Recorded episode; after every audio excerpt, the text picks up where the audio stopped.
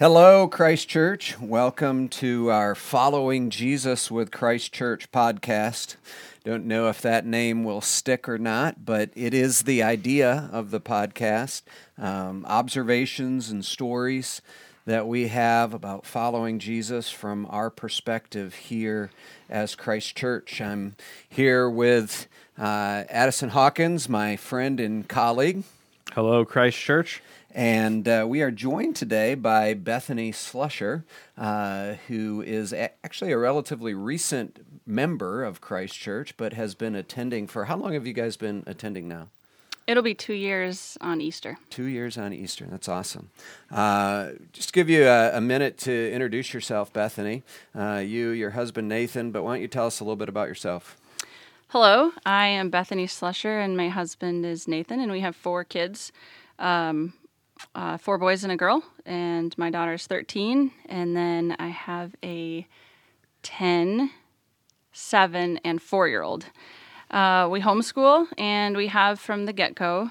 So this is, I believe, my eighth year of homeschooling. And as a family, we just really enjoy spending time together, really enjoy being outdoors. We love reading, um, love our church, love our church community and yeah. Well done. nice job. As we sort of dive into to this episode of following Jesus with Christ Church, uh, we thought we would focus on the family as- aspect of things that are happening as we walk through the coronavirus and, and how it's affecting us. Um, so, you know, with that in mind, we invited Bethany as a mother of these four kids, and uh, just asking her some questions about that, how she and she and Nathan are um, diving in, parenting their kids during this particular time. Uh, what what are some of the things that you are doing as you guys, you know, some of your rhythms have changed. I know you mentioned you homeschool. We homeschool too, and there are some aspects that don't change a whole lot, but you've got church and clubs and I mean, can't go to restaurant. I mean, there's a lot of things that are changing. As those things change, what are some of the things that you're doing to kind of help your kids through that? Stay close to God, stay close to friends.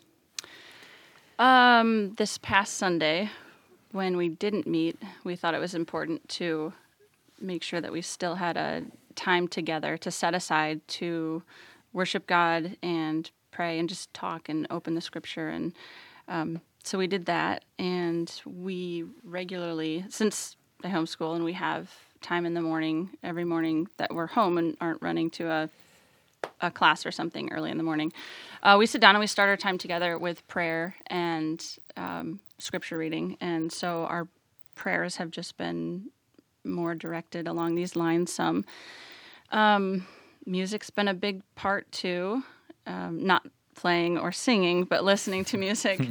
um, so those I would say are definitely the ways that we are intentionally staying close to God, and um, I guess as far as staying connected to other people, that's been a little different since some of the stuff is canceled. Um, modern technology is really great. kind of have a love hate relationship with it, but I am thankful for it. It's it's been useful with staying connected with friends and and uh, church community. Um, yeah, is that? Oh, that's yeah, great. awesome. How would you say? How have your kids responded to some of the like? you know not being able to gather for worship but gathering in the mornings like have that have they responded favorably has that been encouraging uh, responded yeah, like not having, you know, thinking about Sunday worship, not gathering together, doing the home worship guide.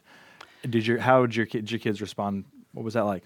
Um I I took it way harder than my kids did. I I I knew I knew it was coming because right. I just the trajectory of everything that was happening, and some friends had mentioned that their church is closed, and I knew it was coming. So I was like emotionally prepared, but I really wasn't because when I heard we were we had a, a, a field trip at the Air mm-hmm. Zoo. Every other school had canceled, so there was like 20 people in the whole place, which mm. was pretty great. But I got the notification and I started crying. Uh-huh.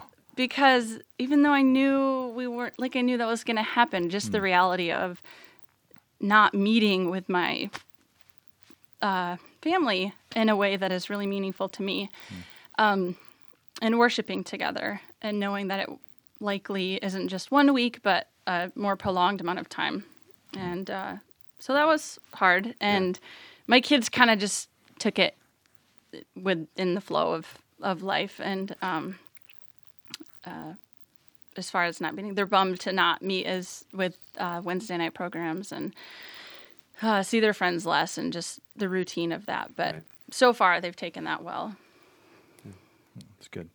Yeah, just thinking about how, you know, all of us in our different spheres are impacted in different ways by closures, school, church, different activities, restaurants, those sorts of things. How do you feel particularly impacted as a mother through all of this? Um, this will, the way I, that I particularly feel impacted is a little different than I, I would have guessed or expected because, you know, until something like this happens, you don't really know how you or your friends or uh, the community around you will respond. And so, um, just kind of navigating what it looks like to be sensitive to the spectrum of responses. Whether like there's some people we know that are not in the older, more vulnerable category that are choosing to self quarantine for a minimum of, of three weeks, no contact with anybody outside their house, to you know the other end where willing to get together and uh, still be in community and small groups. So just kind of figuring that out and um, being sensitive to everyone's preferences and convictions around that.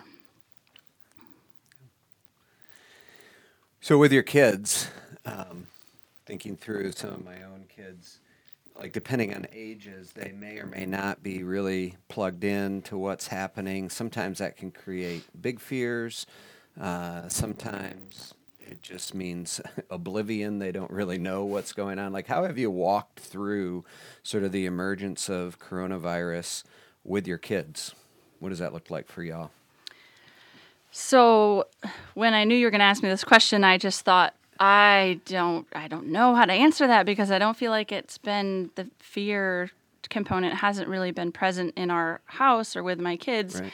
And uh, after Nathan and I talked for a little bit, uh, we realized that it's we've just dealt with it like we deal with everything else in life. We kind of just take it in stride, and this is what's happening. This is a change in life, and this is reality. Now, how do we adjust? How do we how do we think about this? How do we think about this as Christians, as neighbors, as friends? And these are conversations you're having with your kids, right? Yeah, yeah. Like today, we talked about how a lot of kids were like, or uh, I've heard a lot of homeschool kids like, "Oh man, how come we still have to do school?" And I was like, "Well, think about it. Like, it might be really kind of fun at first, but think about that's spring sports might just be done for some. Think how sad you'd be if something that you loved was taken away for a whole season or think about like they don't get to see their friends their routine is completely messed up. Like yours is pretty much intact. Just think about how that would impact this other person. So just really trying to put them help help them put their themselves in other people's shoes and increase their awareness and sensitivity to others. And so and then older people too like think about the the ways that they their fear is probably a lot greater than others and how how we can be sensitive to them as well. Um, but it's just kind of been a conversation right from the start when everything started happening in china. Um, and then little by little as things progressed and quickly um, as it progressed very quickly um, we just kept in conversation. That's just a big part of how we do life and how we do parenting is we talk a lot. We talk through things and if we are on any side it's probably over talking and over over discussing but um, it's it's it's gone well so far Well, we are all going to have lots of together time Yeah, with our right. family, so we can That's we can keep talking. What what have been some of the things that you and and you referenced? You know, your time of prayer together, music, that kind of thing. Is there anything that's been really encouraging to you or challenging? Are there any sort of go tos for Bethany or for the slushers in general? Uh, for me, particularly, I really enjoy music, uh, listening to music, and I f- find it deeply encouraging and comforting and just a whole spectrum of um, good things, uh, depending on what's going on in life. But um, we've been listening to more music than normal, mm-hmm. and I mm-hmm. just I think our hearts, my heart is desirous of some of those lyrics and messages yeah. that uh, are communicated in the songs. And yeah, um, are, do you have some of those? Yeah. yeah. So a couple that I listened to recently that I just the message of I don't know if my mind is just more attuned to these words right now, mm. or or they really are repeated as frequently as it sounds, but um, just the goodness of God has mm. struck stuck out to me so much mm-hmm. in the the songs that I've been listening to, and I haven't been like picking and choosing, but I just keep hearing over and over. I'm like, there it is again, there it is again. God is good. He is so good, and it, uh, in times of hardship or trouble or fear or just it doesn't matter. He's good. And just what a comfort and beautiful thing that is. And um, so, uh, three in particular that I just jotted down real quick um, Psalm 23 by Shane and Shane, mm-hmm. Good to Me by Audrey Assad, and uh, Norton Hall Band, My Hope is Built, and Solid Rock. Yeah. Those songs are really, I really enjoyed specifically. That's awesome. That's great. Yeah. So as we think about how we come alongside each other, you know, people coming alongside you guys, you coming alongside other people, you know, how can folks in Christ Church in particular be proactive, or maybe how are you guys thinking about being proactive? You mentioned some of this earlier, in in coming alongside one another, fellowshipping together, getting together in small groups. What does that look like for you, and, and maybe for other people in similar situations to your family? I think some of this goes back to uh, being aware and sensitive to uh, each person's or each family's preference and what they're comfortable with, and gracefully inquiring about that, mm. um, judgment free, and. Yeah. um, but for us specifically, I I love being outside. I love being together with friends and loved ones outside. Um, so going on hikes and yeah. gathering people together and just putting an invite out there. Hey, if you want to meet at this park, this this trail, you're welcome. Just to have some face to face time with those um, that we're missing. Yeah. Also, just having others over for dinner, just increasing the hospitality and um, time together. A little mini potluck or however it works for with very clean family. hands. Yes, yeah, very lots, clean, lots sanitized hands. That's right. That's good.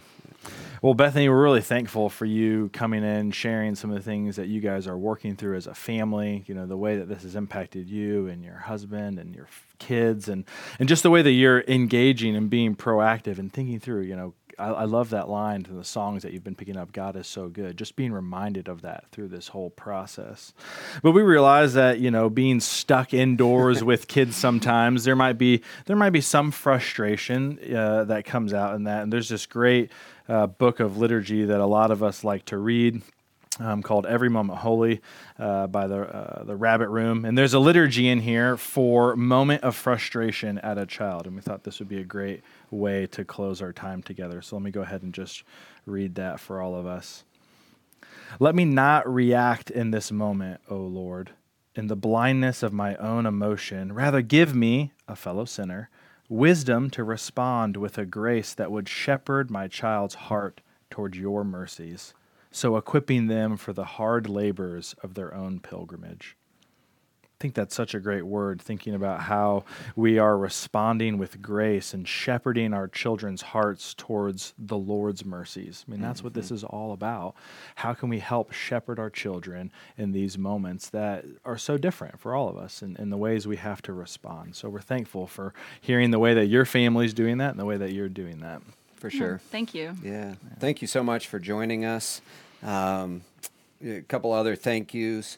We are grateful for our producer engineer, Matt Kelly, uh, who gets us set up and, and rolling. We're, we're grateful for that. Uh, Kimberly Betsy uh, out of the office are doing a lot of things behind the scenes to get these podcasts up and connectable and all of those different things. I also want to thank you all for listening and for the feedback that you give us. It really helps us as we seek to produce these and stay connected. Uh, these are definitely unusual times, and uh, we want to continue to, to press into that and how can we stay connected as a community. So, for now, goodbye and thank you for listening.